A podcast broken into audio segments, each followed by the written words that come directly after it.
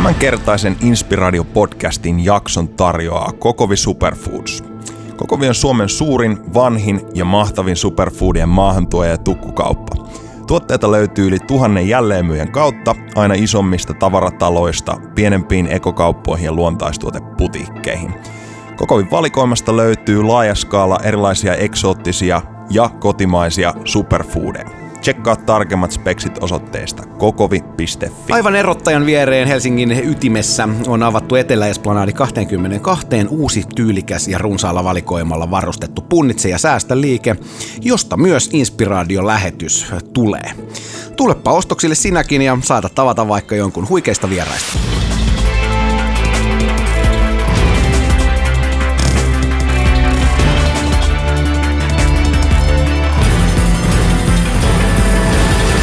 Huomenta Tuomas.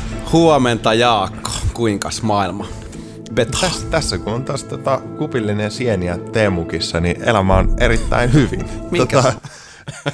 Ei siis oikeastaan tosi semmoinen niinku kiva yleispöhinä, että tuolla alkaa olla vähän jo kevätpäivien makua ja aamulla tulin ystäväni kanssa tuolta Tampereelta tänne ja keskusteltiin siitä, että ihan hirveästi ei valoa tarvitse tämmöisen niinku Suomen kaamoksen jälkeen, niin huomaa aika selkeästi sen kontrastin, että pikkasen antaa jonnekin tonne etuaivolohkoon vähän lisäboostia. Pikku värinöitä sinne. Plus ootko huomannut, että siis mun mielestä jotenkin poikkeuksellisen niin kuin täpinöissä plus hyvissä ajoin, niin noi kevätlinnut. Et vetää tuolla jo niin kuin ihan täyttä sarjaa niin kuin toista kolmat viikkoa. Että. Se on aika hyvä, ja tuossa juuri tulin Saksasta pieneltä ekskursiolta, niin siellä oli jo vähän se, että kun ei ole lunta ja näin poispäin, niin siinä herää niin kuin toivo, että kyllähän tämä vielä Suomeenkin saapuu, että jumat suikka, että kohta pääsee kasvimaata avaamaan ja tytöt kulkee tuolla ilman pikkuhousuja ja elämä on hyvin. Kyllä. Suomeen on saapunut myös yksi Suomen arvostetuimpia ja kuuluisimpia taiteilijoita suoraan tuolta Afrikan maasta.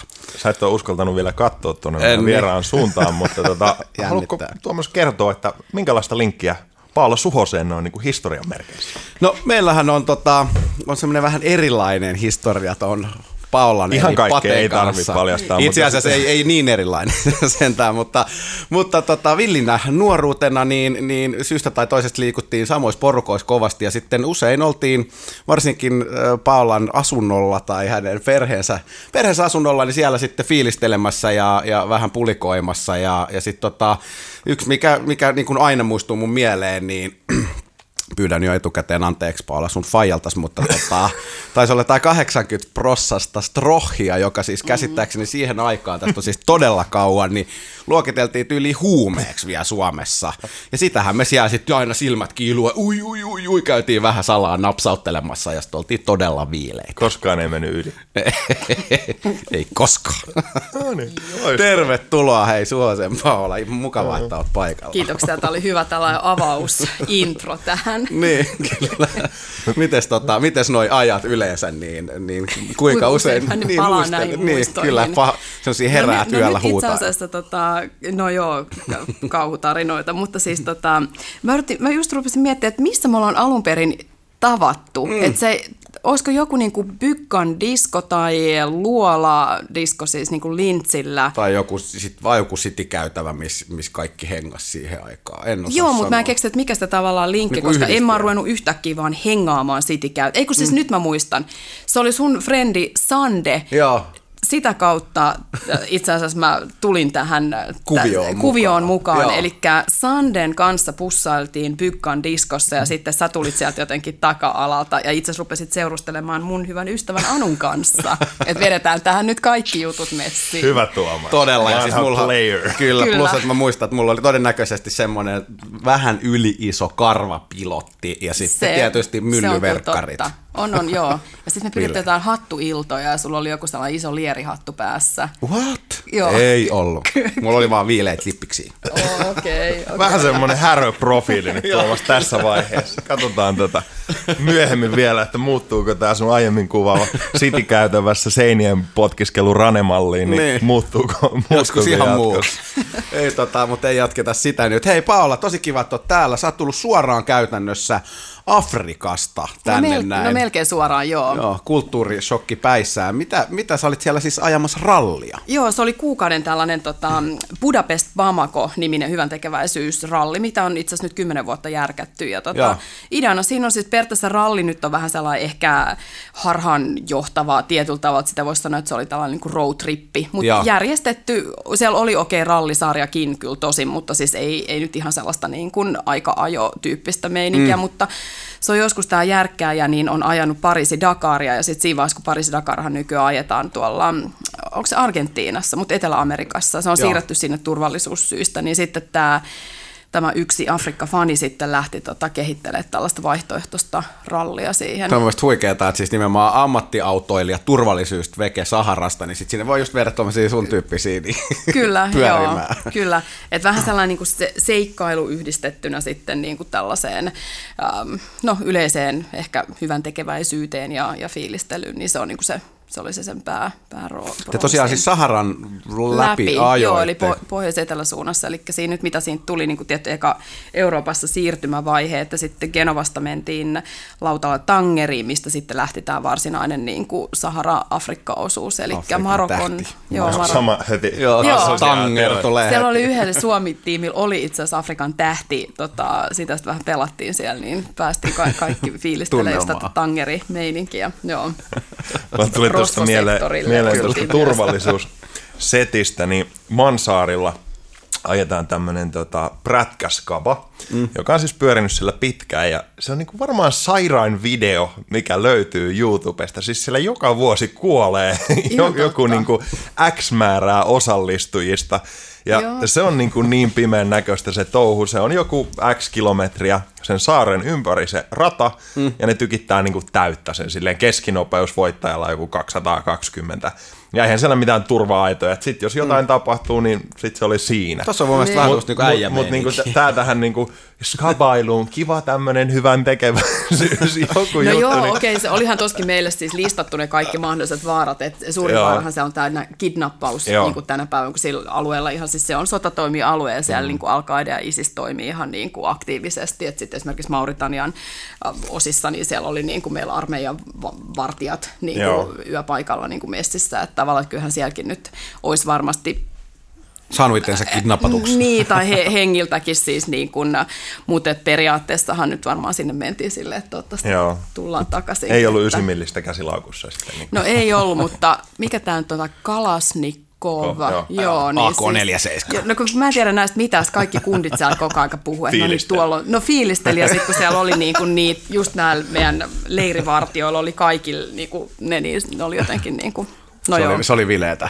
Joo. No mutta te selvisitte kuitenkin, ei ollut mitään sit sen ihmeempää. Onko sulla mitään tämmöistä, niin ei tarvi mikään siis tämmöinen vaarakertomus olla, mutta joku siis kun salettiin tapahtuu kaiken näköistä, että olette asunut teltoissa ja muuta, niin joku tämmöinen siis hauska erilainen tapahtuma, mille on kiva nauraa. No siis koska me oltiin tosiaan vanhojen autojen sarjassa, eli me ei ajettu siinä kilpasarjassa, niin me oltiin tällaisella 81 jeepillä liikenteessä, niin se ihan oikeasti siis se hajosi 20 kertaa, ja siis pahimmillaan, tai siis parhaimmillaan siitä irtos moottori kannakkeilta, eli se moottori rämähti siis sinne niin kuin, se rämähti siitä irti, me ollaan keskellä siellä aavikkoon yö, ja sitten sitä ruvetaan, sitten se samalla tietenkin rikko myös meidän jarrut ja ton kytkimen. Ja sitten siellä siis ihan totaalisesti joo, että en tiedä voisiko sen enempää oikeastaan auto niin kuin hajota. Ja kyllä oli siis ihmeellisiä taikureita nämä kundit, että sitten ne oikeasti siellä niin kuin keskellä aavikkoa, että siellä ei ole sähköä, ei mitään, niin yhdeltä toiselta Suomi-tiimiltä löytyi se on tässä liquid-metallia, ja sillä sitten ensin se tunkattiin jotenkin ylös se moottori sieltä, ja kaikki niin kuin laitettiin sitten rautalangalla ja teipillä paikoilla, ja sen jälkeen vielä 2000 kilsaa ajettiin sillä autolla. No se oli kyllä. Liquid-metallia, ootan mä kaivan mun yölaukusta. Se oli just nimenomaan, siis sen takia mä olin jotenkin niin fiiliksissä, kun se oli just MacGyver, mä käytin nimenomaan ilmaisua siellä, että se oli niin koko ajan joku hajos, 2 kertaa öljypohja meni rikki ja öljyt valu sieltä niin kuin ulos, ja sitten taas jollain ihmeellisellä. Parhaimmillaan siis noin niin kuin tuolla ensiapulaukun, siis sideharsolla paikkas siis meidän öljyä, mikä sen nyt pohjan tai sen, että ne veti sen niin tiukalle, että tavallaan teki puristussiteen siihen, että sieltä ei valunut öljyt. Autolle voi, pieni puristusside. Joo, että sillä tavalla se oli kyllä niin kuin ihan mahtava seikkailu. Joo, jouduttiin niin pensaspaloon, että sitä mentiin vähän niin kuin pakoon. Ja, tai se osu siihen just oli lähestymässä meidän leiriä, sitten evakuoitiin sieltä keskelyötä ja piti lähteä sitten hirveässä pölyssä, kun se oli keskellä siellä niin kuin sellaista savannia. Niin ja hirveässä pöllyssä. Pöllyssä, no joo. Siellä ei, kyllä se oli ehkä sellainen reissu, että siellä ei hirveästi tullut niin kuin tehnyt mieli edes ruveta dokailemaan. Tai että se on jotenkin niin kuin sä oot siinä melkein sellaisessa pienessä survival moodissa koko aika, niin ehkä senkin takia se on saa puhdistava. Jäikö tuosta peilinä, just sanoit ennen lähetystä vähän, että vähän jää semmoinen haikea fiilis, että ehkä jotain luontoyhteyttä ja rauhaa ja näin poispäin, niin mitä tavallaan perspektiivierona, minkä tyyppisten ajatusten ääreltä löysit itsesi enemmän verrattuna tähän arjen tykitykseen? No siis muistan ihan sanoneen ääneen siellä, siis me juututtiin tällaisen niin kuin Savannijärven mutapohjaan tai siihen siis rantamutaan. Me oltiin siis koko päivä siinä kiinni ja me siis oikeasti kaivettiin sitä aina niin kuin metrin saatiin tunkattua autoa eteenpäin ja sitten niin jotenkin siis musta tuntui siinä, että kun se oli niin sellaista fyysistä ja se aurinko paahtoi, niin mä oikein niin kuin fiilistelin, että tämä on niin kuin elämää, että nyt mä oon niin kuin elossa. Että se oli jotenkin sellainen, että siellä tuntuu, että kun sä olit niiden niin kuin perusasioiden äärellä. Se on vähän sama kuin mä oon kyllä aina dikkaillut siis Lapissa vaeltamista ja se, että sulla on sellainen niin kuin, niin, viikon. Ja nimenomaan siis just toi Halti-osasta, kun siellä päästään niin kuin sellaiseen avotunturifiilikseen ja sitten jotenkin, mä en tiedä, nyt mä en ole ollut siellä 4-5 vuoteen, mutta siis aikaisemmin siellä ei ainakaan ollut mitään tukiasemia. Sattumaksi, että mä oon ollut just taas viimeiset 4-5 vuotta. Niin okei, just joo. Siellä. No, mulla oli taas sellainen 10 vuoden niin kuin rupeama sitä ennen, että nämä jenkit, kun mä asuin siellä, niin vähän sotki sitten. Tai silleen, että... No ehkä vähän joo. Mutta nyt oon kyllä sitten taas ehdottomasti kaivamassa vaelluskenkiä esille, että sinne pitää lähteä tai hiihtää. Niin, mutta mulla on siis aika vahva sellainen retkeilypartiotausta, että jotenkin toi luontoon pääseminen on aina sellainen juttu, että sinne täytyy niinku päästä. No joo, nyt mä vähän eksyin aiheesta, mutta pointtina se, että mitä ajatuksia siellä niinku heräsi, niin tietty siis vaan se, että se on niin ihanaa olla ilman näitä sähköisiä viestimiä ja jollain tavalla, että sun ei tarvitse koko aika jotain päivittää ja se, että kun sielläkin niin kuin oli viikkoa niin, ettei ollut siis edes puhelinyhteyttä ja sitten, että sä oot jollain tavalla niin silleen kliininä siellä, että sulle ei tuu sitä, on se sitten just ihan mailisaastetta ja säästä, että se koko aika sut pitää olla niin kuin tavoitettavissa. Se on itsellä siis just niin kun käy paljon tuolla Lapissa vaeltamassa, niin siis totta kai siinä on ihan huikeita kaikkia siis juttuja, mitä vaan kuvitella saattaa, mutta se on kyllä jännää, että siinä on niin kuin oikeasti yksi tärkeämpi ja makeampi on nimenomaan se, että varsinkin just tuolla Haltiholleilla, Kilpisjärvellä ja näin, niin kun siellä ei ole edes kännykkäverkkoa siellä tunturissa, kun sä oot niin mestoilla. Se jää niin että siellä ei ole vieläkään. Joo, niin se on nimenomaan siis vatsasperhoset oikein pelvahtaa, kun sä voit laittaa se puhelimen kiesille ja bye, että 10 päivän päästä nähdään, niin se on siis niin terapeuttista. Mitä Jake sulta tuosta joku pointti, kun tämmöinen selkeästi siis nimenomaan puhuttiin tuossa digital detoxissa monet, mutta siis ehkä on vähän tämmöinen nouseva trendi, että nimenomaan ei ole tipaton tammikuun, vaan pannaankin kaikki sähköiset härpäkkeet kiinni esim. Kuukaudeksi. Tämmöistä on siis selkeästi ilmassa ja tulossa ja monet niin kuin enemmän ehkä fiilistelee tämmöisiä, että on jo ehkä tullut niin lähelle jo, tiedätkö, se informaatiotykitys, niin miten sä näet tulevaisuudessa, että toi jotenkin sille yhdistetään nätisti, että se ei nimenomaan... Mun mielestä tämä on taas, että aina kun tulee joku uusi teknologia, joku uusi asia, niin se kestää jonkun aikaa, että ihmiset pääsee kiinni, että miten sitä nyt oikeasti kannattaisi käyttää. Että nyt on tullut vaan se, että ihmiset tosi responsiivisesti ja impulsiivisesti reagoi vaan siihen, että nyt mun on mahdollista katsoa kaikki maailman kissavideot ja ja sit mun pitää päivittää tonne ja tonne. Ja ihminen ei tavallaan mieti sitä, että okei, mitäs mun kannattaisi tislata tästä, että mitä mun kannattaa ottaa sisään, minkä verran, ja mitä laittaa ulos. Että tavallaan se mun mielestä kuuluu asiaan, että nyt on niinku tapahtunut se, että tuli paljon juttuja saataville. Niin, ja sitten tavallaan ihmiset nyt näkee, että hei, että tämä malli nyt ei ehkä palvele mua, että mä kulutan kaiken. Se varmaan luontaisesti tulee sellainen siis seula, että sit sä näet sitä jotenkin, se saturaatiopiste on tullut vastaan. Mutta enemmän mun mielestä siis varmasti jokaisella, joka sitten saa aikaan asioita, niin tässä ajassa tärkeää, että pystyy tavallaan itse määrittämään sen, että okei, mä luon filttereitä, jotta mä voin tavallaan itse päättää, mihin mä laitan aikaa, mitä juttuja mä edistän, eikä niin, että se tulee niinku ulkoopäin, koska se on tosi helppoa tällä hetkellä. Että jos ei ole riittävän tiukat filterit, niin kaikkeahan tulee, dataa tulee sisään niin monesta suunnasta, että siitä tulee niin kutsuttua overheadia aika helposti tosi paljon, mutta... mielenkiintoisia aikoja. Aikoja eletään ja varmasti se niin kuin arvo siihen ihan oikeaan elämään tavallaan kasvaa. Että nämä on myös sitä hauskoja, jos katsoo jotain Facebook-meemejä ja muuta, niin just se joku, että kuva luonnosta ja there is no wifi, but I bet that you get the better connection tyyppistä juttua, niin.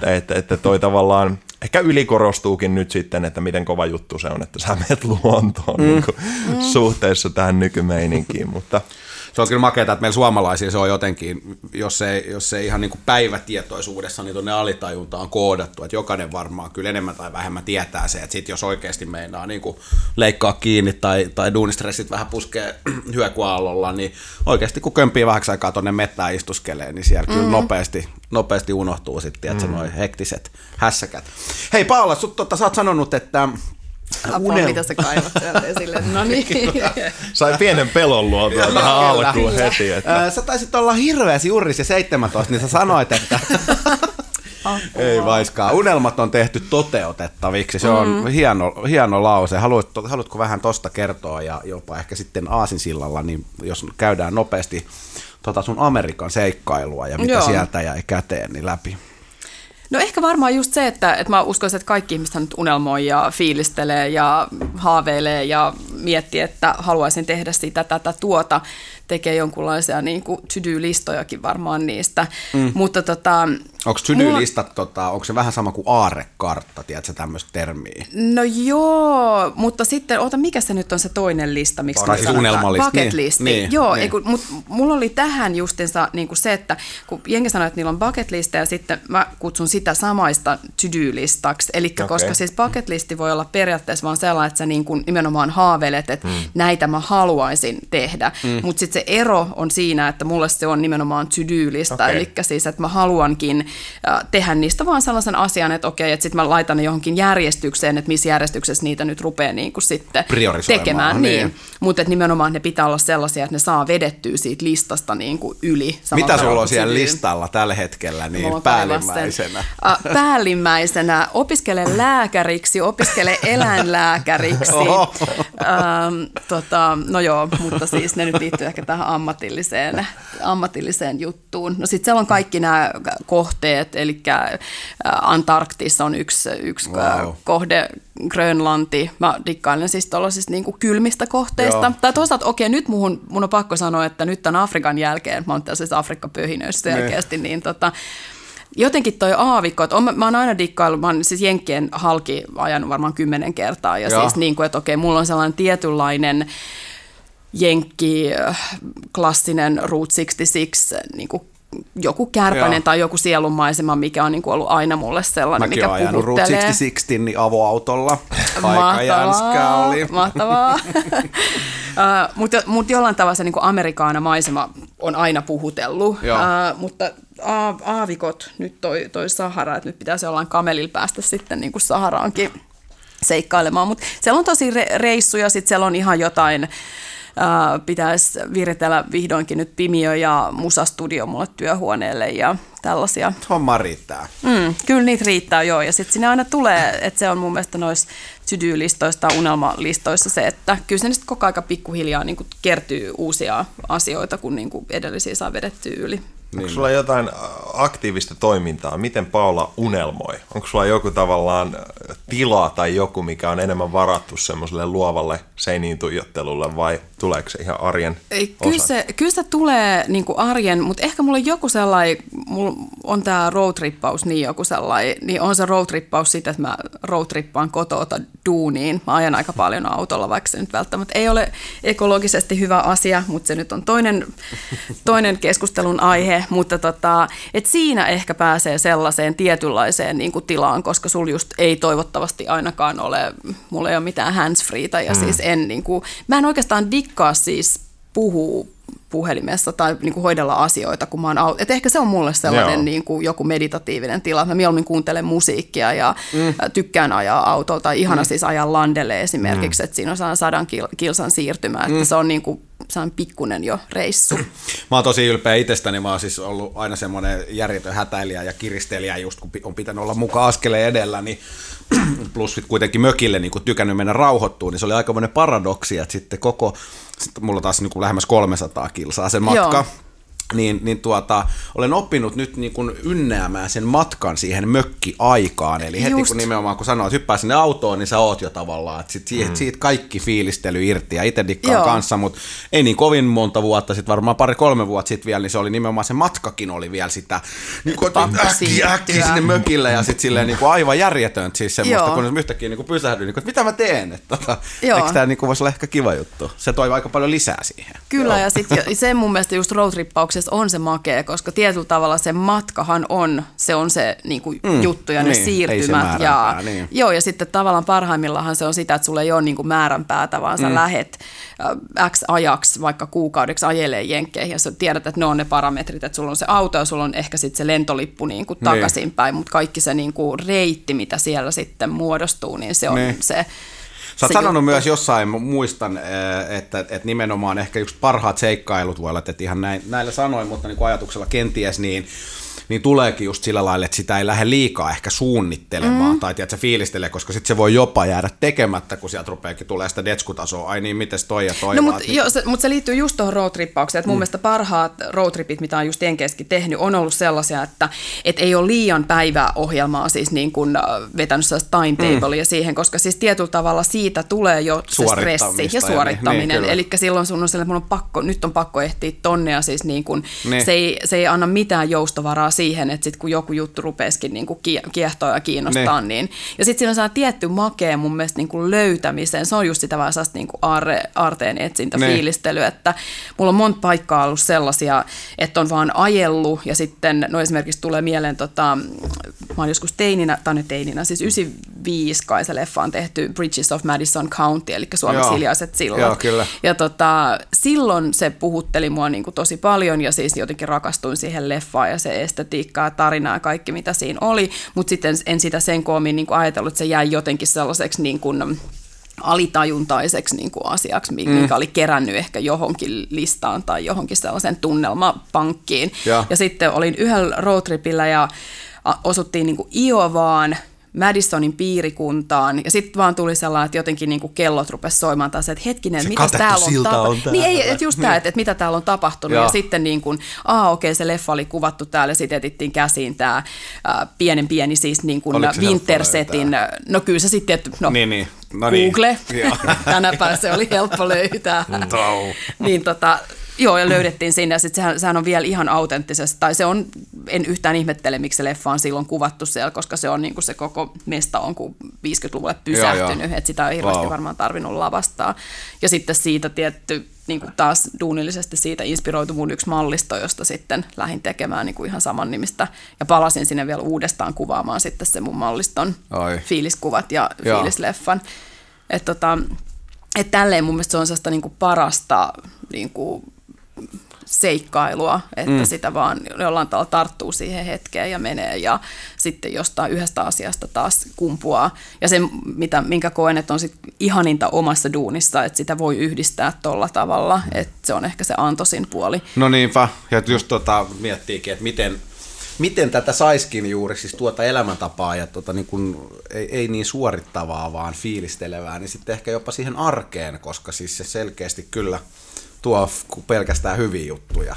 Tuossa on mun mielestä niin kuin tiivistyksenä ehkä se, että niin kuin semmoisella irtipäästämisellä on linkki luovuuteen, koska sitten on mahdollisuutta, että se tila voi täyttyä jollain, mistä sä et pyri tavallaan pitämään kiinni ja kontrolloimaan, mutta tuo menee varmasti persoonaan hirveästi, että monellahan se on, että jos minä lähden matkalle, niin minulla pitää olla tämä ja tämä juttu tiedossa ja näin poispäin, mikä on usein just rajoittava tekijä, että toi tavallaan klassinen, että pisteet voi yhdistää vasta jälkeenpäin, mutta monelle se niin kuin mielen ominaisuus on, että mun pitää tietää etukäteen se koko polku, vai sitten se, että lähtee sinne, tuolla on tommoinen polku. En mä olisi tiennyt tommosen niin kuin olemassaolosta, että 180 Degrees South-leffasta semmoinen yksi guote, mikä mulla on usein tuolla, että parhaat tripit vastaa kysymyksiin, joita sä et reissun alussa voinut edes niinku kuvitella kysyvässä. No, että niinku, tavallaan elämänlaatu syntyy niistä kysymyksistä, mitä me toistuvasti kysytään, ja se, että kuinka kysyn parempia kysymyksiä on mun mielestä. Mun menee vaan täällä kylmiä väreitä. Joo. Popcornit puuttuu. Hyvä. Mitä noin niinku luovuuden suhteen, mikä on varmasti iso teema sun elämässä, niin mitä muita tavallaan teemoja sä heittäydyt, lähet matkalle, maisema vaihtuu, altistat selvästi tavallaan itsesi ideoille, tunnelmille, ihmisille. Onko jotain muuta tavallaan, miten sä itse teet luovuutta? Miten mä teen luovuutta? Se oli tämmöinen niinku verbi. Otetaan siihen hyvin konkreettinen. Joo, eikö oikein mietin, mä en kuullut tollaista itse asiassa ikinä. Miten sä teet luovuutta? Vai onko luovuus sellainen, että se jotenkin on jossain olemassa ja sitten se vaan jollain tavalla ruokitaan sille, niin, että miten mä teen tilaa? No mun mielestä siis se periaatteessa liittyy noihin samoihin, mitä nyt niinku just äsken sanoin, mitä säkin tuossa nyt niinku summasit, mutta et kyllä se, niinku, se vaatii sen tietyn niinku tilan, että ei tee sitä operatiivista, koska siis tietenkin kun sä oot yrittäjänä, niin sulla on ihan fyysisesti sitä sellaista vaan niinku operatiivista shaisea, mitä sun on pakko niinku tykittää. Siitä ei pääse niinku yli, mutta sitten taas se toisaalta vaatii sen, että asioita saa niinku aikaiseksi, eli sittenhän se olisi vaan se elämä sellaista luovaa fiilistelyä, että sitten taas toisaalta mä uskon, että luovuus tai se, että sä pystyt sit myös elämään siitä luovuudesta, niin vaatii myös sen puolen, että eli tavallaan se vähän liittyy tuohon samaan, että sun täytyy myös osata ehkä kaupallistaa se luovuus tai jollain tavalla valjastaa se luovuus sitten siinä duunissa sun käyttöön, koska muuten sitten ehkä tekisi jotain muuta ammatikseen, että sinänsä se on sellainen vähän yhtälö niistä kahdesta. Mikä se kysymys nyt edes oli? Uskotko sä, että tuollaisessa operatiivisessa toiminnassa, että siinäkin pystyisi pääsee semmoiseen sitten kuitenkin, tiedätkö, irtipäästämismoodiin, vähän niin kuin tämä sanotaan, että ennen valaistumista kannat puita ja hakkaat puita ja kannat vettä, ja kun olet valaistunut, hakkaat puita ja kannat vettä tyyppisesti.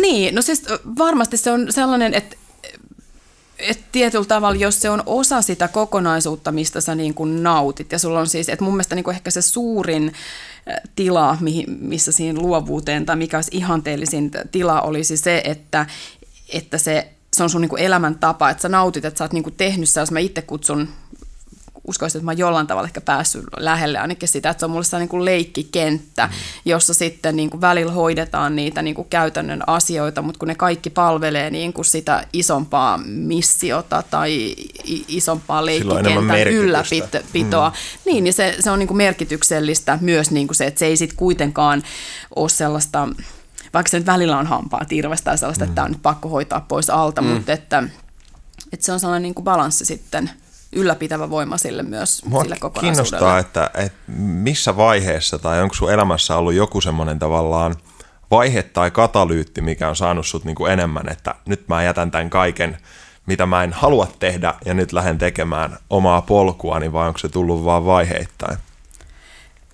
Se on tullut vähän kyllä ehkä silleen salakavalasti, että yksi asia on johtanut niin kuin toiseen. Ja sitten mullahan on toisaalta sitten tämän kaiken, että olen onnellinen ja teen asioita, mistä nautin, ja olen aika siinä etuoikeutetussa asemassa, että pystyn siis niin kuin sanomaan, että se on elämäntapa ja nautin siitä kokonaisuudesta, minkä on niin kuin pystynyt ehkä rakentamaan, mutta sitten toisaalta mulla on koko ajan sellainen, että okei, koska mä rupean nyt sitten tekemään näitä oikeita töitä, että on niinku, ja se liittyy tähän, niin kuin mä sanoin, että mun bucket listissä tai mun sanoilla to-do-listassa, niin on, että opiskele lääkäriksi, että se on niinku vähän sellainen vastavoima sit sille, että nyt pitää ryhdistäytyä ja sitten jotenkin niinku ruveta tekemään jotain oikeaa. Toi on mielestäni hämmentävää, että kuitenkin sun suusta tulee tommoinen, että täytyy ryhdistäytyä. Että joku olisi voinut siis hätäinen ja harhainen niin kuvitella tuolla matkan varrella, että saisit kenties jo ryhdistäytynyt niin ajat sitten. Niin, mutta kun sä tiedät, niin, mutta ehkä se liittyy just siihen, että kun siitä nauttii ja tietyllä tavalla se on sellaista kuitenkin. Mutta siis onko se tämä yhteiskunta kenties, joka tässä onkin väärässä, että sä et saisi tavallaan nauttia siitä työn tekemisestä? Niin, koska siis miksi se olisi niin kuin joko tai? Ei, kyllä se on, ei, ei, siis mua ei Mua yhteiskunta ei kyllä, ja mulla ei ollut sellaisia velvoitteita, että kellekään muulla pitäisi näyttää. Että kyllä se on enemmän sellainen sisäinen ääni, mikä sä sanoo, että tee jotain hyödyllistä muillekin kuin itsellesi. Se kuitenkin matkan varrella muuttuu, että niin kuin jatkokysymyksenä, että mikä esimerkiksi lääkärijutussa just tällä hetkellä kiinnostaa, koska se on selvästi joku pala ollut sinusta tutkittavana. Joo, se on ollut ensimmäisenä itse asiassa mulla siis silloin, kun mun äiti on psykoanalyytikko ja niin kuin hoitoalalla sillä tavalla on niin kuin tehnyt uransa, ja se oli mulle ensimmäinen ennen kuin mä lähdin haihattelemaan, niin se oli mulle sellainen, että ilman muuta mä lähden siis yliopistolle, opiskelen siellä ja se on niin kuin se ura, tehdään siellä, sitten jotenkin niin kuin lääkis kiinnosti. Niin. Ja muistan silloin hankkineeni lukion jälkeen siis niin kuin lääkiksen pääsykoekirjat, ja sitten ne jäi vähän niin kuin kesken. Et ehkä se on sellainen niin kuin asia, joka on vielä niin kuin siellä sydylistalla jätetty. Polulla nyt, no niin, eksynyt sinne. Taitaa, nyt täytyy taas tulla numeroiden ja faktojen pariin. Kyllä, te ette usko, mihin mä oon tästä menossa. Mä oon menossa iltalukion ilmoittautumaan pitkän matikan kurssille. Oi. What? Kyllä. Hatun nosto. Toi lähtee päästä kyllä. Vähän integroimaan sinne. Oi et. Mahtavaa. Miltä Paulan päivän ensimmäinen tunti näyttää tällä hetkellä? Päivän ensimmäinen? Ei tämän päivän, vaan ylipäätänsä. Yleisesti. Joku esimerkki, mikä voisi olla tyypin? Onko sulla jotain rutiineita? No varmaan se rutiini, mun täytyy saada kahvia aamusta, se on niin sellainen perusliikkeelle laittava voima. Sitten aika kaoottisesti, kun mulla aina, kun tässä nyt muotialalla operoin, niin mietitään aina, tai niin kuin kysytään sitä, että jotenkin, että mietinkö mä, että mitä mä laitan päälle, niin ehkä se pitää aina mainita, että en, että se on vähän sellainen, että jotain tempasee sieltä äkkiä. Aamut on vähän liian ehkä kiireiset, että sitä aina vaan yrittää silleen, että söisi aamiaista ja jotenkin niin kuin lukisi Hesarin rauhassa, ja se ei näköjään vaan onnistu multa. Että kyllä ne on aina silleen, että vähän liian myöhään herää ja vähän jo myöhässä ja sitten juoksee vaan ulos ja hurauttaa töihin. Se on ehkä varmaan sellainen.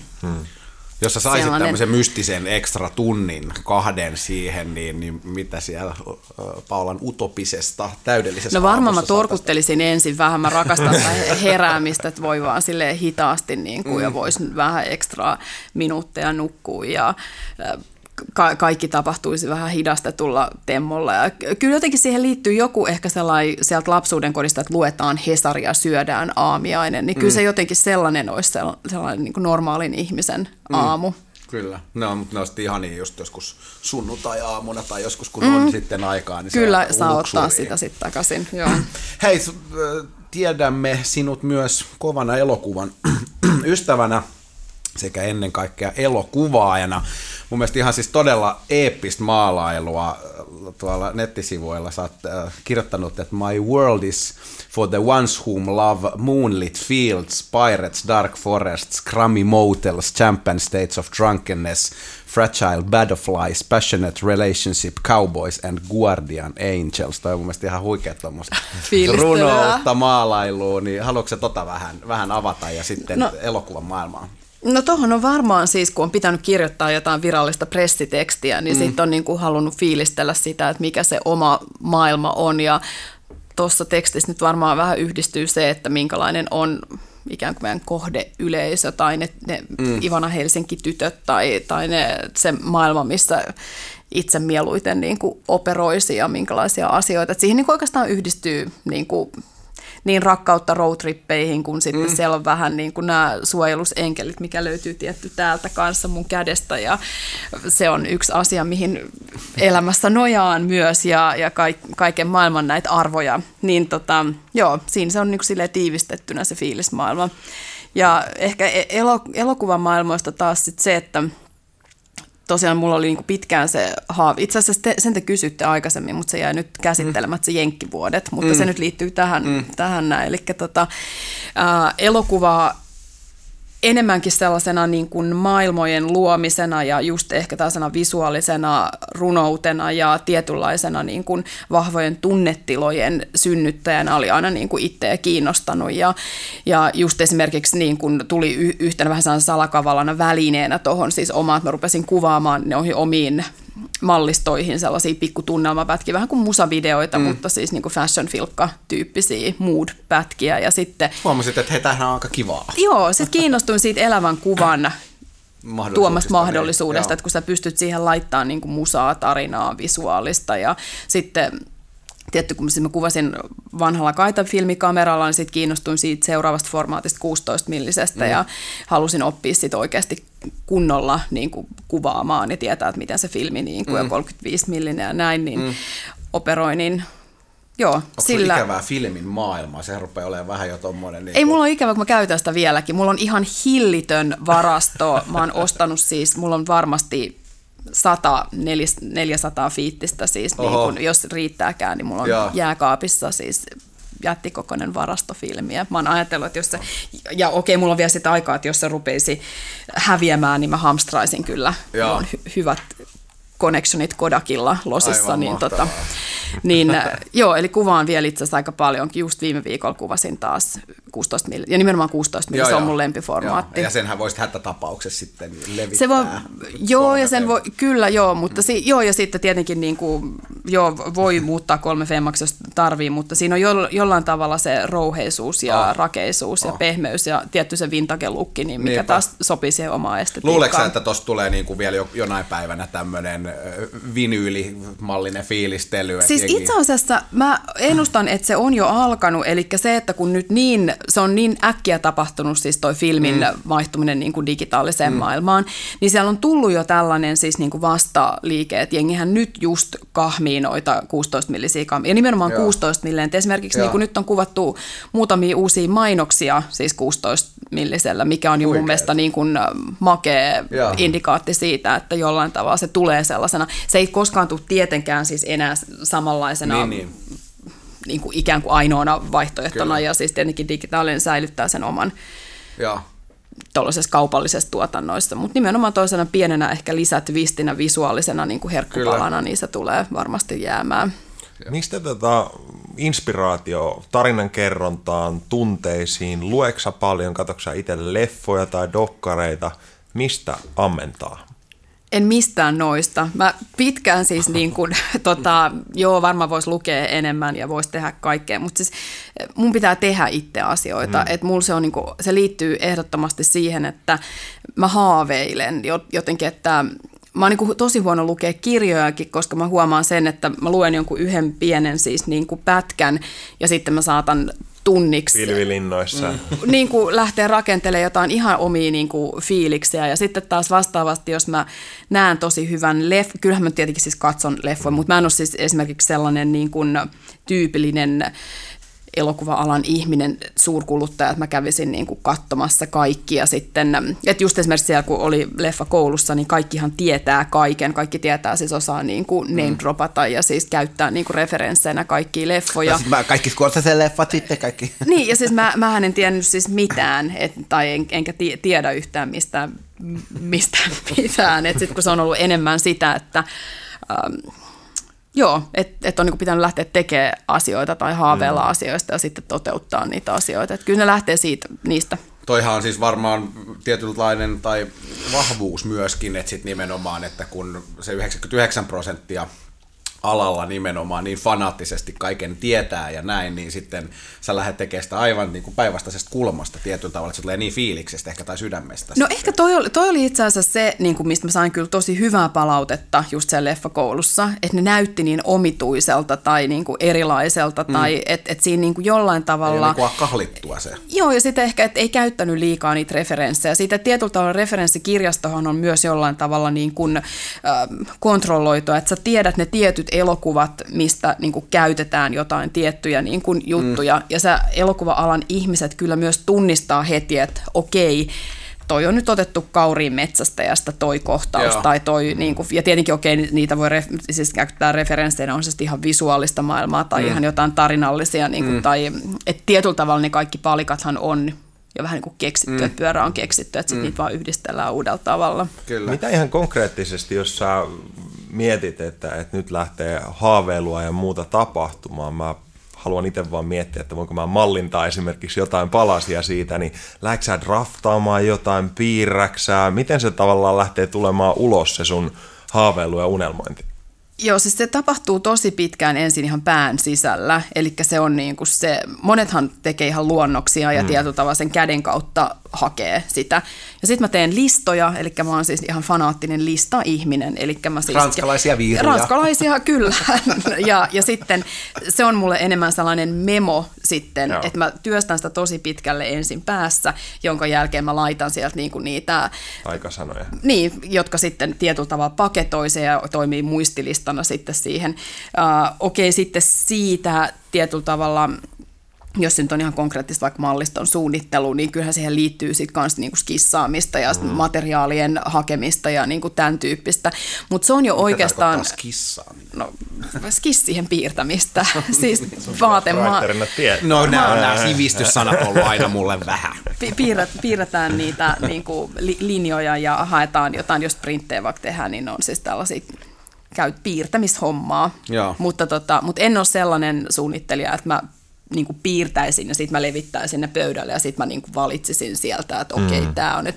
Että mä aika pitkälle oon tehnyt sen jo pään sisällä sen. Voitko opettaa mua tuossa tai kertoa jonkun vinkin, koska itsellä justiin noita siis nimenomaan samanlainen ranskalainen viiruihminen ja kun välillä tiedätkö, on niin sikana niitä kaikkia. Niin, listan listaa. Niin, ja kuinka priorisoida, onko sulla joku siis metodi tohon noin, että tässä on tämä niinku A-lista, että tämä on nyt ihan tärkeä, niinku, että miten sä lähdet sitä sitten heti innostuin vähän näin. Missä mun listat on? No siis, mullahan on siis oikeasti niin kuin 10 eri listoja, eli siis mulla on kalenteri, se on ihan katastrofi, jos mun kalenteri häviää, siis mulla on vielä vanhanaikainen kalenteri sen takia, että mä tarvin konkreettisia asioita, että on niin kuin asioita, jotka kirjoitetaan, ne on kirjoitettuja listoja, ei siis niin kuin missään digitaalisia listoja. Koska se on itsellä just ollut vähän haaste. No mulla on hätävaralista siis, että jos mulla ei nyt satu ole niin kuin kynä ja paperi jostain syystä, mitä mulla kyllä on aina, kun mulla on kuitenkin mun muistikirjamessissä, niin sitten saatan kännykän niin kuin kirjoittaa tai lähettelen joskus meilejä itselleni, että lisää siihen listaan. Mutta kalenterissa mulla on sellainen niin kuin elämänmittainen lista, jossa on nämä kaikki, että mitä pitää siis niin kuin elämän aikana tehdä. Eli se on niin kuin sellainen, joka siirtyy sitten aina vuodesta toiseen. Että mä aina niin kuin vuoden lopulla, kun mä päivitän uutta kalenteria, niin sitten siirrän ja siinä vaiheessa katsoin, että onko siellä jotain, niin kuin, mitä voi tiputtaa pois. Se olisi helmisille. 20 vuoden päästä marraskuun 13. perjantaina hoidan tämän jutun. Ja sitten se on siinä, että olisi käsikirjoittanut. Joo, no okei. No toivois mennä jo ehkä vähän liian kontrollifriikkiyden puolelle. Että, I agree. Tuohon mä en kyllä ihan pystyisi, enkä haluaisi. Toi menisi sitten taas siihen niin kuin liian suunniteltuun. Mutta sä tavallaan palaat siihen kuitenkin aika usein, että sä tavallaan affirmoit jollain lailla niitä asioita, mitkä sä oot niin kuin päätynyt kirjoittamaan sinne.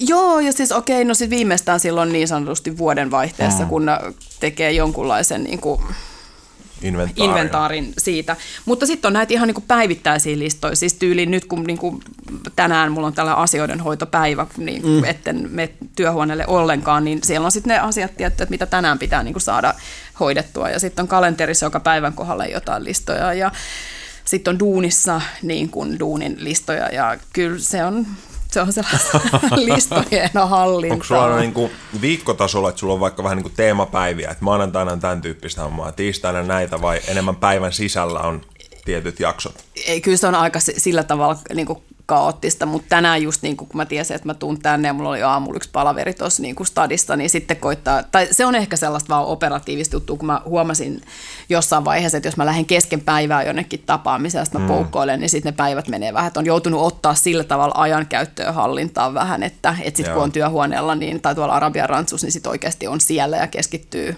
niihin hommiin, mutta siis ne päivät on kaikki niin kuin kyllä aika erilaisia, tai... Mitä minua kiinnostaa toisesta suunnasta, että kun on unelmia, haaveita ja tavallaan sitä tietyssä mielessä positiivista suuntaa, niin teekö sinä jollain lailla, että nämä pelot tai nämä prosessit, miten sinä työstät tavallaan sitä puolta? Onko sulla samanlainen joku bucket list näistä, että tämä mun fear pitää niin kuin ylittää ja näin poispäin? No itse asiassa niistä ei ole kyllä listaa, on ihan mielenkiintoinen pointti noin päin ajateltuna, että ehkä siellä on siis, ne on myös niin kuin haasteita, niin kuin tämä lääkesjuttu on siis oikeasti kulkenut mulla 22 vuotta siellä mun listoissa, että mä en ole tarttunut siihen. Ne on niinku tollaisia enemmänkin, että se on niinku velvollisuus tai sellainen, jota sit vaan niinku siirtää, että no sit joskus tai sit mä otan tän niinku haltuun. Että kyllä niistä listoissa on myös niin kuin sellaisia, oikein mietin, että onko siellä mitään ihan konkreettista sellaista niin kuin pelkoa, että teet tälle. Sua ei pelota juuri mikään, että se on aika lailla niin kuin taputeltu. Ei ole muuta pelättävää kuin pelko itse, Paula Suhonen.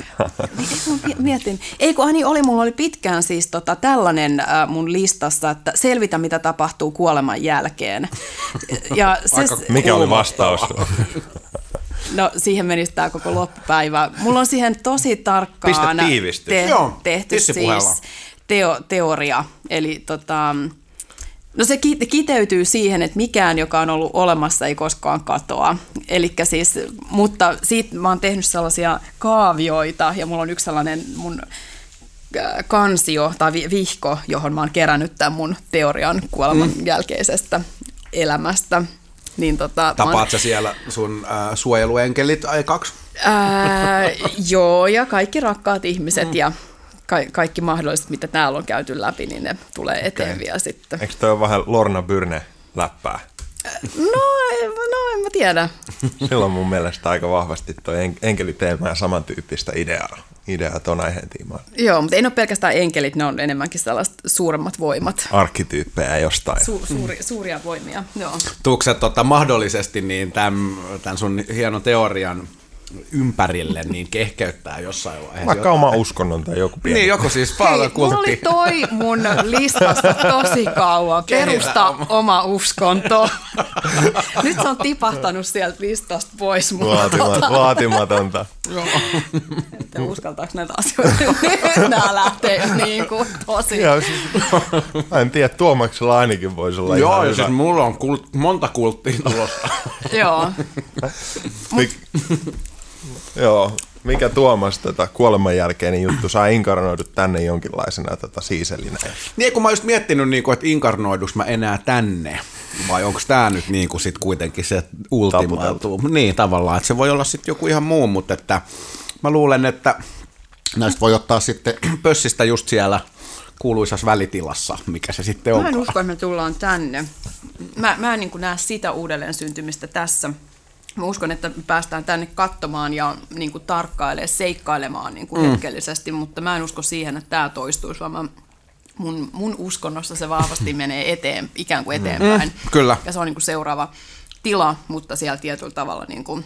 Tarkoittaako tilaa? Nyt on ihan pakko tästä, koska näähän nimenomaan kiehtoisti mua, niin onko se kenties joku toinen aurinkosysteemi ja sinne jollekin planeetalle, vai onko se joku semmoinen tiheymä tai dimensioni, mistä me ei ehkä sitten ole tietoisiakaan? No mä uskon siihen, että siis ihan puhtaasti, siis mehän ei tiedetä kaikkea, mitä on olemassa. Siis että tää lähtee myös tässä mun teoriassa siitä, että jo eläimillä, jos mä ajattelen vaikka koirilla on kyky siis haistaa niin kuin asioita, se on jo ihan tieteellisesti tutkittu. Ja siis niin aistia kuin, jopa, koska sä lähdet kotiin. Joo, ja siis niin tavallaan, että meidän aistit on kuitenkin niin alkeelliset ja rajalliset, että on aivan varmasti asioita, mitä me ei vielä niin kuin tässä edes niin kuin tajuta tai pystytä niin kuin. Me nähdään vissiin tunnetusta valosta semmoinen pikkasen alle prosentti, niin ihan sen valossa niin. Jo niin aika vähän. Joo, ja mulle se liittyy tuohon koirajuttuun, että ne haistaa asioita, mitä me ei niin kuin, ja aistii nimenomaan. Että tietyllä tavalla siis mä uskon, että se on jotain sillä tavalla niin kuin konkreettista, että siellä pystytään, että se ei ole vaan niin kuin, että meidän henget vaan siirtyy johonkin, että me niin kuin operoidaan siellä myös ja samalla tavalla kuin me operoidaan nyt tällaisessa habituksessa, että me tunnetaan ja me nähdään ihmisiä ja koetaan asioita ja seikkaillaan, koska mä nyt vaan haluan jatkaa tätä seikkailua. Roadtrippi on oltava kuitenkin. Kyllä, mutta niin kuin se on varmasti jotain sellaista, mitä me ei vielä tiedetä. Mutta eeppistä se on kuitenkin. Se on, kyllä. Joo, siitä ollaan varmoin. Jos Paulalta kysytään, että missä sä oot omasta mielestäsi poikkeuksellisen hyvä?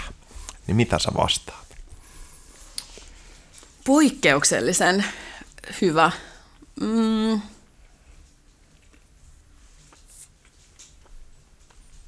No kai mä oon hyvä heittäytymään asioihin. Eli se varmaan liittyy näihin samoihin aiheisiin se, että ne on välillä epämukavuusalueet. Se on niin kuin tavallaan taas niin kuin unelmien todeksi saattamisessa, että mä menen asioissa eteenpäin. päin mä laitan asioita niin kuin tapahtumaan. Onko se joku prosessi, mitä sä huomaat, että sä oot tavallaan työstänyt aktiivisesti, vai onko se enemmän semmoinen, että kaiken kasvatuksen ja ympäristön ja muun kautta se on vaan tavallaan aina ollut sulle luontaista, miten sä oot? Kyllä se on enemmän luontaista, että en mä niin kuin koe, että se olisi joku sellainen, missä niin kuin, että mä olisin tehnyt siihen jonkun sellaisen kaavan, että näin toistamalla siihen tämä asia. Siihen ei ollut niin kuin listaa. Että siihen ei ole kyllä niin kuin listaa. Ehkä että jos se nyt hakee jostain tuolta lapsuudesta tai kasvatuksesta, niin siinä on ollut aika vahvasti sellainen, että on niin kuin aina kannustettu tekemään asioita ja kokeilemaan niin kuin asioita. Että on ollut sillä tavalla niin kuin sellainen hyvä, turvallinen.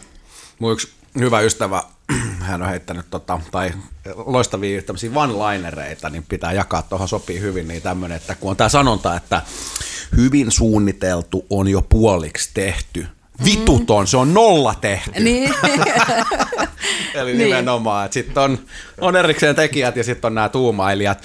Onko sulla joku siis, kuitenkin olet poikkeuksellinen persoona ehkä juuri, että olet saanut niin paljon muun muassa tehdyksi hienoja asioita, niin onko sulla siihen jotain siis, onko se keskittyminen jotenkin, joku erityyppinen keskittyminen tai fokusointi, että nyt mä lähden tätä tekemään, vai onko se joku siis itsehallintajuttu, että nyt vaan niin kuin niskasta tai perseestä kiinni ja hop, vai pystyisit sä vähän niin kuin koittaa jakaa että jos tämmöiset tavalliset ihmiset niin pääsis myöskin niin ehkä tuohon puuhaamisen makuun? No, mutta siis no ehkä sellaista kaksi asiaa, mitkä nyt nopeasti tulee mieleen. Siis toinen on se, että mä oon itselleni aika niin kuin ankara, että siis, että mun on pakko, mä en voi mennä nukkumaan, jos niin kuin mulla on tiskivuori siellä niin kuin odottamassa ihan käytännön arjen niin kuin asioita, tai niin kuin, että mun täytyy tarttua keskeneräisiin asioihin. Että vaikka mä rakastan laiskottelua, mä tunnistan itsessäni sitä, että kyllä mä voisin jäädä sinne sohvalle niin kuin makaamaan ja katsoa vaan niin kuin telkkariin, mutta sitten mulla on koko aika sellainen, niin kuin, että ei hitto, että nyt meet. Pikku Paula sieltä. Niin, että siinä on joku sellainen itsekontrolli sitten, että joku, joka sitten.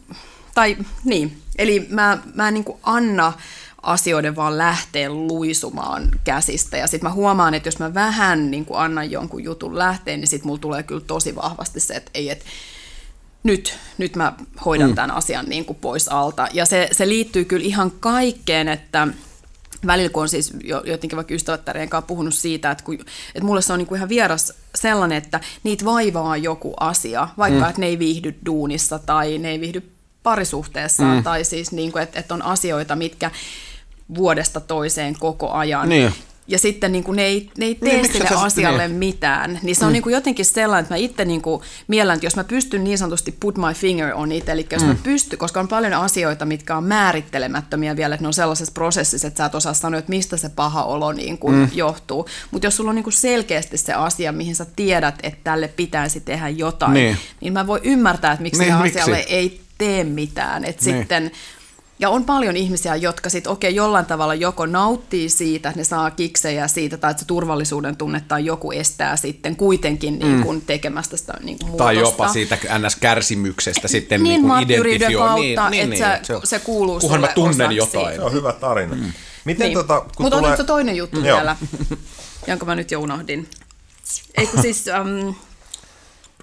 ei, mitä hittoa, mulla oli mukaan niin kaksi. No mä palaan siihen. Joo. Mutta tavallaan, että kun sä kohtaat haasteita tai jotain, niin just toi, että laittaa sormi siihen, niin millä tavalla sä teet sitä? Käykö sä keskustelua ja onko sä itsekseen vaan rauhassa ja mietiskelet sitä? Nyt mä muistan, ja se liittyy just oikeastaan tähänkin vastaukseen. Et sitten taas toisaalta mulla on siis sellainen niin kuin tyhmän rohkeus kautta vaan sellainen, niin kuin, että no okei, mä lähden. Ja sitten mä vasta mietin, että no hetkinen, mihin mä nyt ilmoittauduinkaan. Niin. Eli tavallaan se liittyy taas sitten sellaiseen, että mä en ole sellainen, vaikka tietyllä tavalla oon kontrollissa, mutta tuollaisissa asioissa mä en ole sellainen varmistelija, koska monesti se, että jos mä liikaa niin kuin ottaisin asioista selvää, niin mun saattaisi niinku ruveta tulee sellainen second thought tai sitten niinku pelko nousee, että mä huomaan myös, että mä heittäydyn aikaa vähän silleen, että hei, toi tuntuu ihanalta. Huolettomasti tai sillä lailla. Täysin huolettomasti. Niin. Esimerkiksi silloin, kun siis mä lähdin Jenkkeihin, niin tai päätin, että mä muutan sinne. Mä yhtenä iltana vaan siis niinku googlettelin siis leffakouluja, Nykissä, kun mä halusin nimenomaan, tai mä ajattelin, että Nyki olisi jotenkin hauska kaupunki. Ja sitten mä sieltä eksyin New York Film Academyin, niin se oli se eka koulu, missä mä olin niin kuin ensin 1,5 vuotta. Ja sitten mä olin siinä hetkessä, kun mä niin kuin siinä samassa keittiön pöydällä lueskelin tai niin kuin googlettelin ja join kahvia, niin mä jo hain sinne. Sitten silleen. Ja sitten mä niin kuin...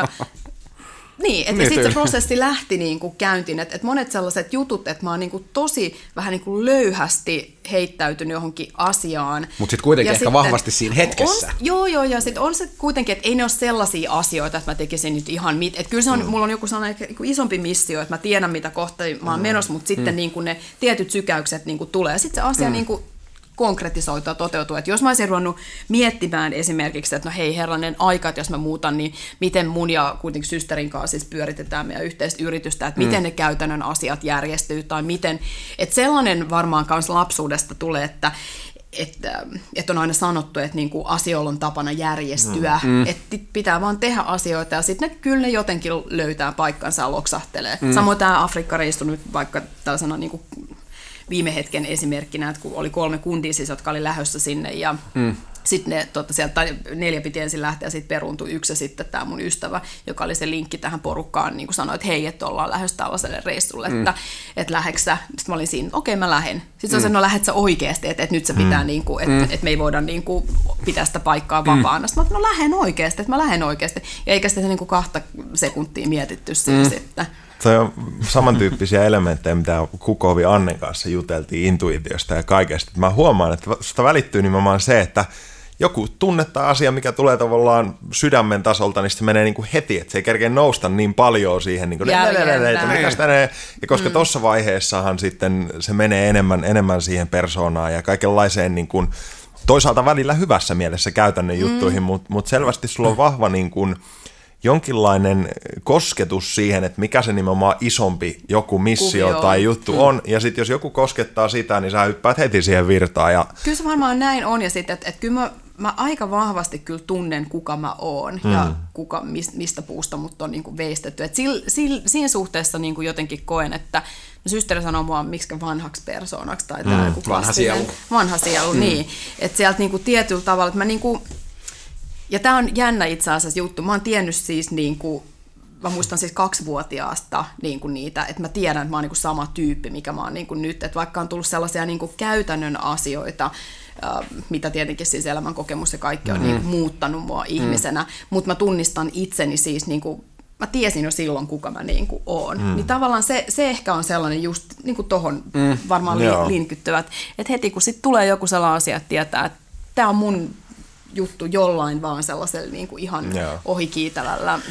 Osaatko sä sanoa, mikä tohon, kun itse uskon vahvasti myös tuohon, että tavallaan, että sitten ehkä sen niin kuin paremmin pärjää tai paremmin voi ainakin, mitä niin kuin paremmin sä muistat tai tiedät just kuka sä oot itse, koska sitten on ehkä just helpompi mennä tuolla ja tavallaan tietää vähän sitten niitä valintoja, on ne sitten intuitiivisia tai ei, mutta onko sulla tohon noin sitten niin kuin jotain näkökulmaa, että miten me voitaisiin niinku kehittää ehkä juuri sitä, että niinku tietäisimme tarkemmin, kuka olemme, koska sitten mä uskon, että me tosiaan siinä olisi mahdollisuus voida paremmin. Siis ehdottomasti, ja tuohon vielä liittyen, siis mä kutsun sitä niinku kompassiksi. Eli se on vähän siis sellainen, että jos ei sul ole kompassia, eli sulla ei ole sitä sisäistä kompassia, eli minuuskompassia, sä oot aina hukassa. Sä oot aina ihan hemmetin eksyksissä, koska kun sut heitetään kuitenkin elämän varrella siis hyvin erilaisiin niin kuin tilanteisiin. Jos ei se kompassi näytä sulle, että niin kuin, mihin suuntaan sä lähdet, niin sähän niin kuin pyörit siellä ihan, sä oot joka kerta eksyksissä. Että tavallaan niin kuin, se on niin kuin nimenomaan se, että sä tiedät, että sulla on se minuuskompassi, että kuka sä oot.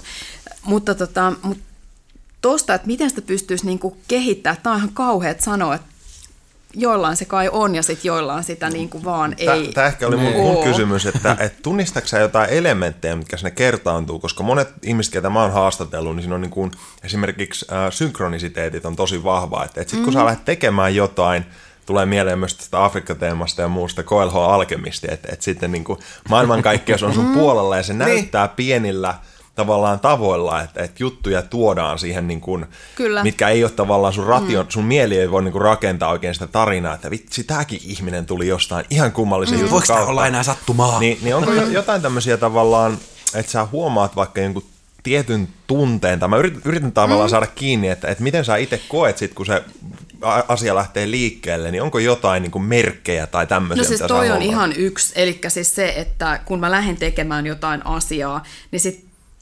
mystisellä tavalla asiat vaan niin kuin loksahtelee paikoilleen ilman, että siis mä oikeasti olen niitä asioita. Että mä oon jonkun verran sitä niin kuin vähän liikuttanut siellä pelilaudalla, mutta ne kaikki, mitkä sieltä niin kuin tulee, tuntuu, että kun ne olisi jollain tavalla niin kuin tarkoitettu. Niin, kyllä. Ja sitten siis ne vaan on, että välillä niin kuin pysähtyy, ja mulla käy itse asiassa tosi usein mun niin kuin ihan konkreettisella puolella niin kuin suunnitteluduunissa. Että mulla on joku tosi pieni niin kuin vaan tai pieni, mutta se ydinajatus niin kuin siitä malliston vaikka teemasta.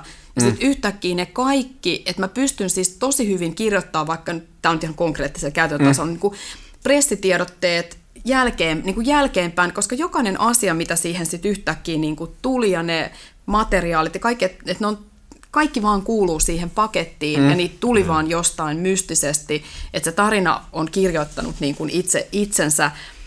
Ja se on tosi silleen niin kuin loogisessa järjestyksessä, vaikka mä oon vaan jotenkin mennyt sen asian niin kuin kanssa eteenpäin. Ja siitä tapahtuu siis, okei, välillä ne on sitten näitä niin kuin tällaisia isompia asioita ja reissuja, missä nyt vaan asiat, ne vaan loksahtelee. Voiko tuosta päätellä, että sä et ehkä usko sattumaan sitten, vai uskotko? Kyllä mä itse asiassa, mä uskon, koska tietyllä tavalla, siis nyt mennään taas henkimaailman asioihin, mutta jos kaikki olisi kohtalon, mä en usko, että kohtalo määrää meille reittiä, niin ei se välttämättä sitä tarvitse, vaan se määrää niin kuin suunnan. Elikkä mun uskomus liittyy siihen, ja on tää sitten vaikka ihan niin kuin jumalakäsitys, jos nyt mennään näin syvälliseksi, liittyy siihen, että meillä on niin kuin suunta, ja se on elämän tarkoitus. Meillä on määrätty se niin kuin määränpää, mutta siis meidän oma kaikki toiminta, meidän niin kuin oma tahto ja kaikki valinnat, niin voi rakentaa sen reitin. Eli tavallaan se, että mä tarkoitan tuolla sitä, että mä uskon, että kohtalo määrää sen, niin kuin, mihin me tullaan päätymään, mutta se kuinka vaiherikkaasti. Tai jopa mikä on se optimaalisin ehkä. Optimaalisin, niin. Koska siis hirveintähän olisi se, että tai hirveintä olisi, että olisi kohtalo, koska silloin me oltaisiin täysin sätkynukkeja. Meillä ei olisi minkäänlaista siis omavaltaista niin kuin määräysvaltaa siis mihinkään, koska silloinhan sä voisit vaan melkein niin kuin maata sohvalla ja jättää kaiken Herran haltuun ja sua vietäisi koko aika väkisinkin eteenpäin. Eli tavallaan se reitistö, minkälaisen ja kuinka tosiaan niin kuin säikeistön ja mielenkiintoisen ja syvyysleijerissä, niin kuin, minkälaisen sen niin kuin karttaan sä piirrät sen reitin, niin se on sun täysin vapaa valinta. Mutta sitten, että sä meet vaikka tuolta, niin sitten se kohtalo vähän ohjaa, että okei, meet tänne, mutta sä olisit voinut mennä tästäkin, joka on niin, paljon vaikka nopeampaa. Tai näin. Eli tavallaan siis se on, uskon kohtaloon, mutta uskon siis täysin yksilön niin kuin itsemääräämisvaltaan. Kyllä. Miten sä sanoit tuossa vähän viitaten tuohon aikaisempaan just tähän, että kun jotenkin fiiliksessä tekee, niin sitten nimenomaan ne isommatkin palikat rupeaa loksahtelemaan vähän niin kuin itse nämä paikalleen, että jotenkin jopa siis usein silleen, että ei välttämättä edes sitä itse olisi pystynyt kuvittelemaan, että näin se menee. Niin mulla on tämmöinen siis uskomus itselläni kautta teoriaa, että justi, että kun sä teet asioita ns. Niin kuin sydämestä tai intohimosta, niin tavallaan silloin justiin se, niin kuin KLH viittasit, maailmankaikkeus tavallaan tukee sua juuri, eli kun sä teet vähän sitä sun sielun suunnitelmaa tai sitä, miksi sä oot täällä, niin tavallaan sitten ne vaan, että se on vähän niin kuin fysiikan laki, että ne niin kuin menee, tiedätkö, nappiin, ja sitten tavallaan jos et sä ehkä just se kompassi ei niin toimi, ja sitten yrittää vähän tehdä semmosia, mitä ehkä niinku joku toinen on sulle sanonut, että tämä on nyt makea juttu, teet tätä, niin sitten jengi ihmettelee, kun päätä lyödään seinään, koska sitten se ei ole siinä linjassa sen sun oman mission kanssa. Niin. Kaikkeuden kuitenkin voimista. Niin kiehtova elementti, että jos me nähdään joku ihminen, joka tavallaan toteuttaa sitä omaa polkua, niin se on supervahvaa magnetismia, että me halutaan tavallaan mennä sitä ihmistä tai imeä sitä juttua. Että toi on mun mielestä yksi iso ilmiö, että mitä ikinä se ihminen tekeekin. Jos se tekee sitä niin kuin passionilla, niin sehän väkisinkin ohjautuu, koska jokainen ulkopuolella näkee, että vitsi, että toi siivoja on liekeissä, että mä haluan ton, ja sitten ne niin kuin muut ihmiset tavallaan kuljettaa sitä. Että tuossa on mun mielestä kaksi kaksi muuttujaa. Toinen on se, että kun sulle on selkeänä, minne sä oot menossa, sun lasit muuttuu. Sä lähdet havainnoimaan ympäristön ärsykkeitä ja muuta eri tavalla. Tavallaan vetovoimalaki ja kaikki nämä tavallaan ajatukset liittyy vähän tähän, mutta mun mielestä siinä on sen lisäksi se muuttuja, mikä ei ole tavallaan sen yksilön niinkään, vaan havainnoinnin ja tavallaan ympäristön vaikutusta, että nimenomaan nämä synkronisiteetit ja muuta on mun mielestä hirveän kiehtova, koska ne ei välttämättä selity pelkästään noilla muuttujilla. Ja tämä on aina filosofisesti mun mielestä kiehtova just kysyä, että miten ihminen näkee maailmaa isommassa mittakaavassa ja kiitos sen jakamisesta. Joo, mahtavaa. Jos pääsisit aikakoneella 20 vuotta taaksepäin, niin minkä tyyppistä reflektointia antaisit itsellesi? Elämän ohjeita, vinkkejä. Okei, nyt mennään ihmissuhdeasioihin. Seuraava monimutkainen. Ehkä ne liittyy siis, niihin. Eli jotenkin, että siellä olisi voinut tehdä jotain valintoja ehkä toisin. Mutta toisaalta sitten taas... mitä ei voi katua, että sitten mä taas toisaalta uskon aina siihen, että tietyllä tavalla mä oon kaikkien niiden asioiden summa, eli kaikki ne asiat, vaan että siinä suhteessa myöskään en ole elämässäni katunut koskaan mitään, vaikka se on sellaisia asioita, että niinku laittaa pään puskaan ja sanoo, että voi hemmetti, että voisi voinut jättää tekemättä. Uskaltaisit sä mennä muuttaa niitä, jos olisi mahdollisuus? Niin en mä uskaltaisi, niin. Koska sitten mä ehkä pelkäisin enemmän sitä, että sit mä en olisi kuitenkaan missä mä oon niin kuin nyt, koska niillä kaikilla on jonkunlainen... Niin kuin rakennuspalikka, vaikka se olisi ollut niin kuin se negatiivinen vastavoima sitten, joka tuo jotain taas niin kuin, tai puskee eteenpäin. Kyllä. En mä tiedä siis, että jos mun pitäisi niin kuin muuttaa jotain, reflektoida sillä tavalla. Mutta niin ehkä just joku vinkki tiedät sä, että elä enemmän. Ei, tai se on niin selkeänä se, että hommat on tehty. En mä ainakaan elä vähemmän, mä voisin mieluummin ehkä sanoa, että yritän välillä pysähtyä ja vähän fiilistelläkin niin kuin jotain. Et enemmänkin se mun mielestä kyllä menisi siihen päin. Älä usko varattuja miehiä. Se on aina hyvä muistaa. Mutta tämä ehkä liittyy vahvasti just tuohon sun toisaalta kykyyn heittäytyä ja sitten päästään irti. Et siinä on aika kiehtovia elementtejä, mitkä ei välttämättä ole niin tyypillisiä just, että mä jostain tältä olin poiminut tämmöisen, että herkät ja haavoittuvat miehet viehättävät minua, mutta en voi korjata ketään. Sä eli menit sinne niinku miehet, googletit sä Palsuonen ja mies. Mulla on täällä muistiinpanoja aiheesta. Niin. Mitä se lause jatkuu? Että herkät ja haavoittuvaiset miehet viehättää mua. Ja... Mutta en voi korjata ketään ehjäksi. Se on kuitenkin aika tyypillinen polariteetti parisuhteissa, että sit sitä onnellisuutta ja täyttymystä haetaan niin kuin riippuvuussuhteen kautta siitä toisesta. Ja sitten tavallaan... Jos tästä niin kuin omana psykoanalyysinä niin sulle heittäisin, niin ei välttämättä ole helpoin tarttua, koska sulla on heti vähän niin kuin se, että päästään irti semmosesta, mikä ei ole niin kuin tavallaan aidosta tilasta käsin, koska ainahan jos me niin kuin ripustaudutaan johonkin toiseen, niin se ei ole mun mielestä niin kuin sydämestä käsin, vaan minä haluan sinusta jotain, jotta voin olla onnellinen. Niin se on niin kuin eri juttu, ja mä en tiedä, Tuomakselle kysymyksenä, luitko kirjan loppuun? Kyllä luin. Se oli päräyttävä kirja, kyllä. Hyvä kirjasuositus jokaiselle. David Deidan itse asiassa The Way of Superior Man, joka ei toki ole pelkästään miehille suunnattu, mutta tämmöinen aika hyvin feminiini, maskuliini, polariteetteja käsittelevä opus, mikä mun mielestä antaa aika hyvää ymmärrystä erilaisiin parisuhteen ja ylipäätään ihmissuhteiden. Ei puhuta pelkästään niin kuin sukupuolisidonnaisista, vaan kaikenlaisten suhteiden niin kuin välisistä jännitteistä ja vuorovaikutuksesta. Ja nämä vaan tässä kiehtovia elementtejä myös. Toi on erittäin siis hämmentävää, koska mä en ollut tästä Deidasta niin ennen joulukuun alkua ikinä kuullutkaan. Ja sitten... Ylläri Jakelta sitten sain pikkusuosituksella kirjan käsiini ja menin siis aivan pärinöihin ja jopa siis välillä semmoisiin niin kuin vähän niin kuin egoskitsahduksiin, koska hän kirjoittaa niin kuin pirun simppelisti ja niin kuin oikein todella silleen niin kuin yksinkertaisesti, niin semmoisia, että ei se voi olla näin yksinkertaista, vaikka samaan aikaan tietää, että siis et oikeasti on, niin. Mutta se on, siinä on niin kuin hämmentävä tapa, mutta just tähän synkronisiteettiin, niin siis hämmentävää, että se kirja tulee siis vastaan, niin kuin, että nyt yhtäkkiä kaikki lukee, sitä mä näen sen kirjan joka paikassa, ja sitten on vaan silleen, niin kuin, tiedätkö, että noi on jänski juttu. Siis onko se nyt just tullut siis? Ei, se on vanha kirja, okay. Kirja, mikä on yksi semmoinen, mihin mä itse aina huomaan palaavani, vaikkapa teemana oli just tarkastella taas parisuhdejuttuja tuossa vuodenvaihteen tiimoilla, ja siitä oli keskustelua, niin Tuomakselle se oli sitten taas hyvin spot on, mutta ihan game changer matskuu kyllä metsit ainakin. Hyvä kirja kenelle tahansa kyllä mun mielestä. Mutta toi on siis kyllä myös yksi, täytyy mun tsekata toi kanssa, koska siis mähän rakastan, mä voisin loputtomasti niin kun jauhaa myös niin kun ihmissuhteista ja ihmisten välisistä niin kun suhteista ja rakkaudesta ennen kaikkea. Joo, se on kyllä. Yksi sellainen aihealue, mikä niin kun itseä kiehtoo. Mitä rakkaus sulle tarkoittaa? Siinähän on loputon määrä ulottuvuuksia. Suomen kieli on mun mielestä vähän kömpelä. Mutta siis kyllä se mulle siis rakkaussanana se ensimmäinen, mikä siitä tulee, niin on se elämää suurempi, suuri romanttinen. Mä olen ihan järjetön romantikko, niin tavallaan sitä se tarkoittaa. No tarviihan se nyt, Herran Jumala. Eikö sekin ole siis, jotain riippuvaista?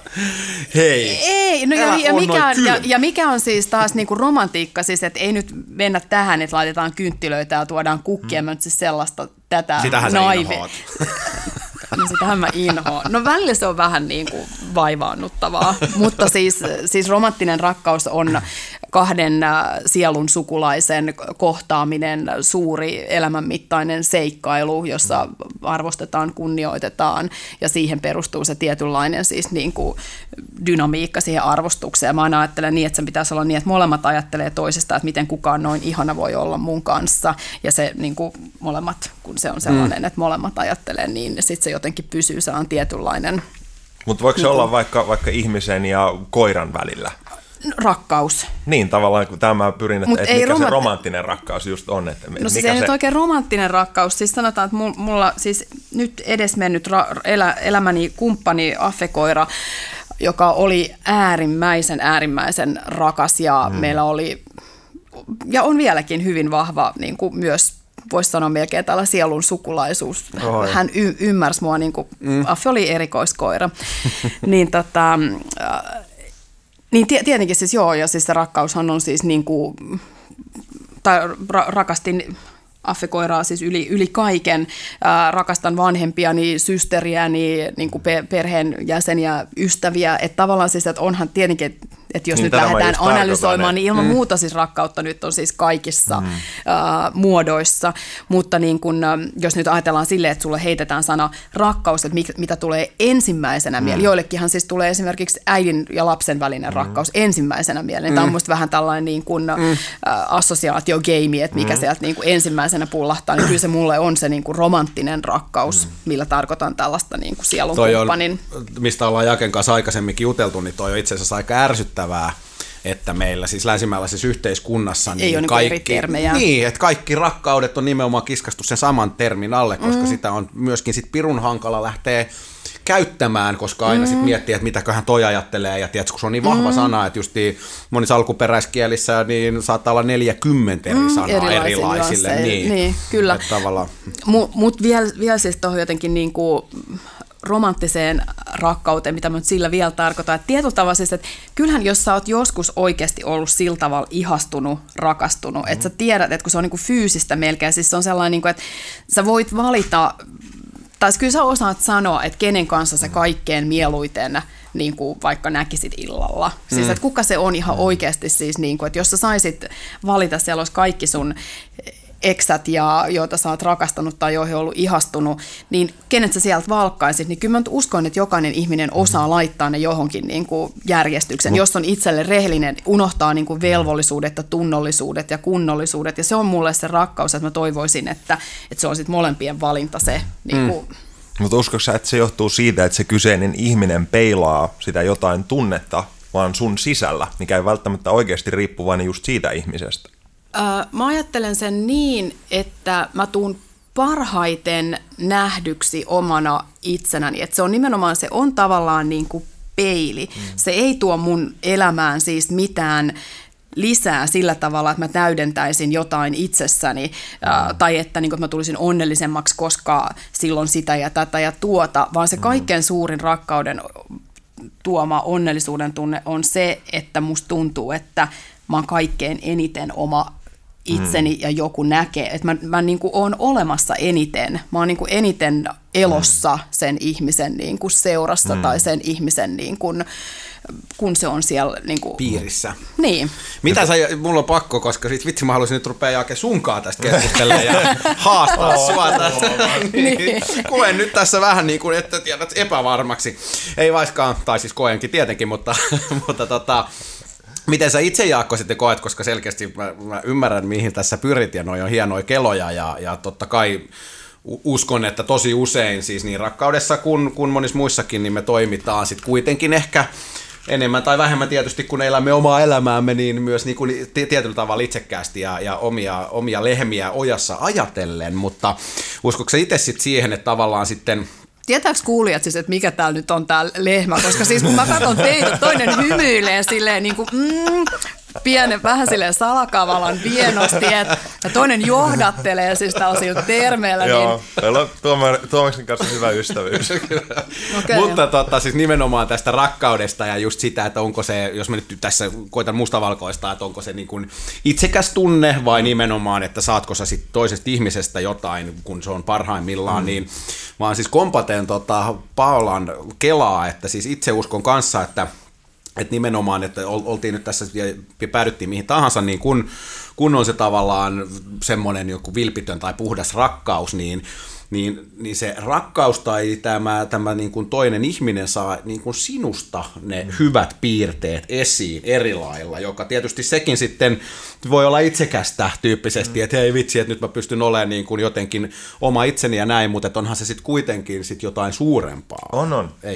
Ja tämä mun tavallaan kysymys ehkä olikin, että kun tyypillinen tapa, millä me mallinnetaan sitä, niin on, että meillä on toinen ihminen, joka pystyy peilaamaan meille. Mutta mä en itse usko, että me ollaan välttämättä riippuvaisia toisesta ihmisestä. Se on vaan helvetin paljon vaikeampaa, että mä jotain Jukka Palmua pystyisin rakastamaan niin paljon, että se peilaisi mulle sen saman tunteen. Mutta tavallaan tämä oli vaan se romanttinen rakkaus, että mitä se just sulle tarkoittaa, koska sekin on käsite, joka on aika niin kuin haastava, että mitä se tarkoittaa, koska sitten pohjimmiltaan rakkaushan on jonkinlainen tunne yleensä, jos se määriteltäisiin, ja on se sitten joku agape, tämmöinen ylitsevuotava rakkaus, mikä ei välttämättä ole just riippuvainen sitä ihmisestä. Sä voisit vaikka luoda sen täysin itse jossain luolassakin riippumatta sitä toisesta ihmisestä. Mä en väitä, että kovin moni olisi hyvä siinä ja se olisi ehkä hirveän mahdollista.